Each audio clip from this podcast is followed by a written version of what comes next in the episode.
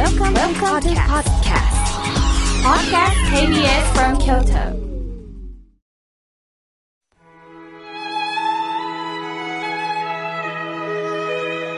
改めまして、僧侶の河村明慶です。今日の法話は、稼ぐについてです。帽子の時期、種を植える。これが稼ぐという字にもつながる。穀物を育てるために種子や苗を地中に埋めるという意味。ああ、帽子と稼ぐはつながると聞いて、私も感動しました。確かに字を見ても、乃木編に家って書きますよね。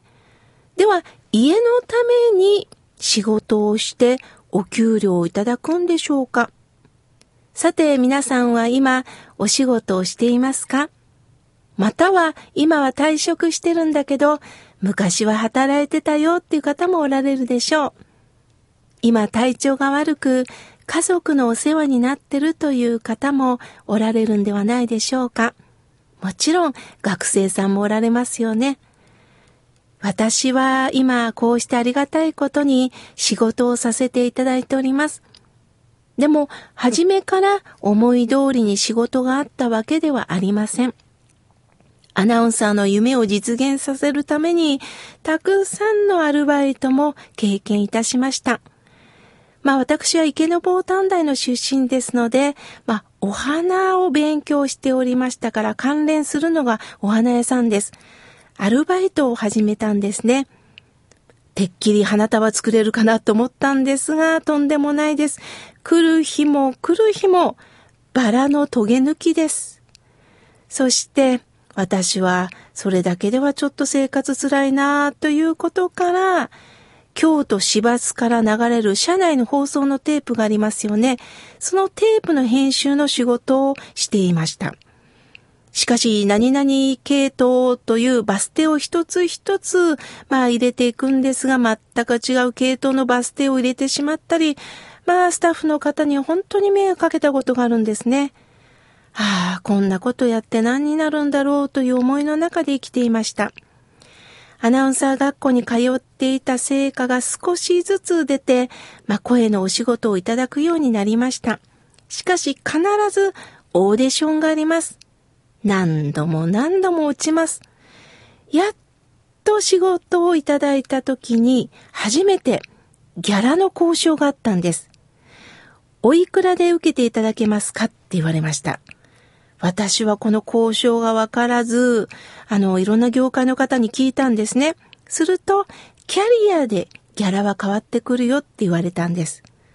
今までは時給いくらですかですが、こうした声の仕事、司会は、などは一本いくらという形で仕事が成り立つんですね。すると過去どれだけの仕事をしてきたのかという信用問題にも関連してくるんです。そうなるとキャリアも全くない私が偉そうにこれだけくださいとは言えません。はじめは交通費だけでいいんで何でも仕事させてくださいと言ってました。何年か続けてるうちに大きな司会の仕事をいただいたんです。いつも通り関係者さんからおいくらで受けていただけますかって聞かれました。私はなかなか言えなかったんです。もぞもぞしてたら、河村さん、いくらだとはっきり言うのが責任ですよ。仕事をするっていう責任ですよ。あなたは請求することがいやらしい、汚いと思ってませんか？そう言われたんです。そうか、皆さんは生活をしている。そして、その生活できることでまた、次の仕事に意欲を持って臨むことができる。ああ、そうなんだ。これがプロとして生きるっていうことなんだと思いました。それから今の年齢、立場、予算も聞きながら折り合いをつけられるようになったんですね。ま、今はアナウンサーではなく、僧侶として仕事をさせていただいております。そうなると、お金をいただくのではなくって、お布施なんです。この布施には、こちらから金額の提示はできません。なぜなら、相手のお気持ちをお金に変えていただくというのが基本なんです。昔はそれがね、お米だったんですよ。今、法話に来お米をいただくとね、重くって持って帰れないんですけれども、お米にはそのくらいの重みがあるんです。今日のテーマは帽子。ああ、これにつながってるんだなと思いました。あるね、学生さんがこんな詩を書いてるんです。人間は生きるためには鳥も殺さないといけないんだよね。人間はたった一人では生きていけないんだよね。牛の乳搾りをしながら、あったかいお乳を触りながら、そんなことを思ったっていう詩です。なるほどね。牛の乳搾りをしながら、でもこの牛乳って僕たちがいただくんだ。この牛さんも鳥さんも食べないと生きていけないんだ。そういったお世話になってるということを感じた詩なんですね。私たちは殺してはいけないと言いながら多くの命の犠牲を受けています。お米をいただくのも命を抜き取っているんですよね。でもそれが悪いと思えということではないんです。そうではなくって、ありがとうございます。この命をいただきますと合唱して頭を下げれるかっていうことなんですよね。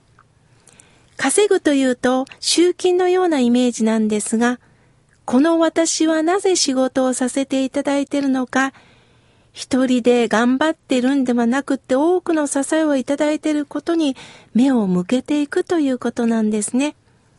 私も今、目の前のマイクを見ながら、心が笑顔になるラジオの原点はどこにあるのかを考えています。その番組が、やはり私は KBS ラジオ長浜でさせていただいたことがスタートなんです。そして数年経って、えー、夜なんですが、河村明慶のロココなひとときの放送をさせていただきました。番組が終わった時、制作の T さんが、ほっかほっかラジオにゲストとして登場してくれないかって声をかけてくださったんです。まあ、縁をつなごうって言ってくれたんですね。それから、リスナーの皆さんに、まあ、河村明慶を知っていただきました。そして人気番組だった早川一子さんの体調が悪くなった時、しばらく代役で行かせていただいてたんですね。そんな時、広告代理店の T 社長さんが私の京都新聞のコラムの記事に感動してくださり、妙慶さん、ラジオしようって声をかけてくださったんです。しかし、どの企業さんに番組スポンサーになってもらうえばいいのかわかりません。そんな時ご縁ですね。井村屋の浅田会長が、あるお寺で私が法話をしてた時に、そのご門徒ということで法話を聞いてくださってたんですね。井村屋さんの商品で笑顔に、仏教のお言葉で心が笑顔になってもらいたいと提案したんです。それは私が説得したんじゃないんです。井村屋さんの会社そのものが、ただ利益追求だけではなく、人とのつながり、ご縁の中で仕事をさせているということを大切にしているということから、ぜひ、リスナーの方にほっこりしてもらいたいね、心が笑顔になってもらいたいね、と言って、こうして番組が成立したんですね。さあ、そんなお寺でも私はお声かけをいただくといける範囲で言っております。先週、東京のお寺さんで法話のご縁をいただきました。この先週番組でも最後ご紹介させていただいたその東京のお寺さんなんですね。私の法話の後、ライブだったんです。そこに、水戸まなみさんが手話をしながら歌っておられる姿に感動しました。えー、まあ、ご住職が、えー、お呼びなさったんですね。理由は、やはり手話で全世界とつながるということも大きかったんです。耳の聞こえない方にも届けたい。これがまた仏教につながりますよね。水戸さんはもともと緊張をする方なんですって。今でも声が震えてますっておっしゃってました。しかし手話を使うことによって何か堂々と体でリズムを取りながら歌うことができて、私変わったんですよっておっしゃったんです。私は彼女のね、表情とか手話とか声に惹かれまして、最後、ね、CD 買わせてくださいって声をかけたんです。すると彼女はね、恐縮なさって、みおけさん、いいえ、とんでもないです。買ってもらうなんて差し上げますっておっしゃったんです。その優しい気持ちは痛いほどわかるんですが、彼女はプロです。CD 代を渡すんではなくって、プロとして歌を届けてくださって努力なさってる。それに対して歌をお金で交換させていただきました。しかし彼女は気が収まらなかったのか、えー、DVD をくださったんですね。それはありがたくいただきました。稼ぐ。この命をいただく限り、私にできることをさせていただく。恵みの中で生きている。三笘奈美さんは、ふるさとの桜に感動し、そう、私は宮城を原点として、これから多くの皆さんに伝えたい。それを桜のメロディーに託して詩を書かれました。さあ、ここで KBS 京都ラジオ河村明慶の心が笑顔になるラジオ公開収録参加者募集のお知らせです。公開録音は2019年7月7日日曜日午後2時から行います。所要時間は1時間程度を予定しております。会場は KBS 京都第2スタジオ。応募方法は心が笑顔になるラジオ番組宛てに、はがきかメールでご応募ください。はがきの場合、郵便番号602-8588 KBS 京都ラジオ河村明慶の心が笑顔になるラジオ公開録音参加者希望係メールの場合、懸命に公開録音、参加希望と書いて、映画をアットマーク kbs. 京都まで、はがきメールの場合とも、代表者の方のお名前、住所、電話番号と参加希望人数をお書きください。応募締め切りは2019年6月24日月曜日必着です。定員は30名です。応募者多数の場合は抽選とさせていただきます。当選者の方には締め切り後、参加賞を KBS 京都からお送りいたします。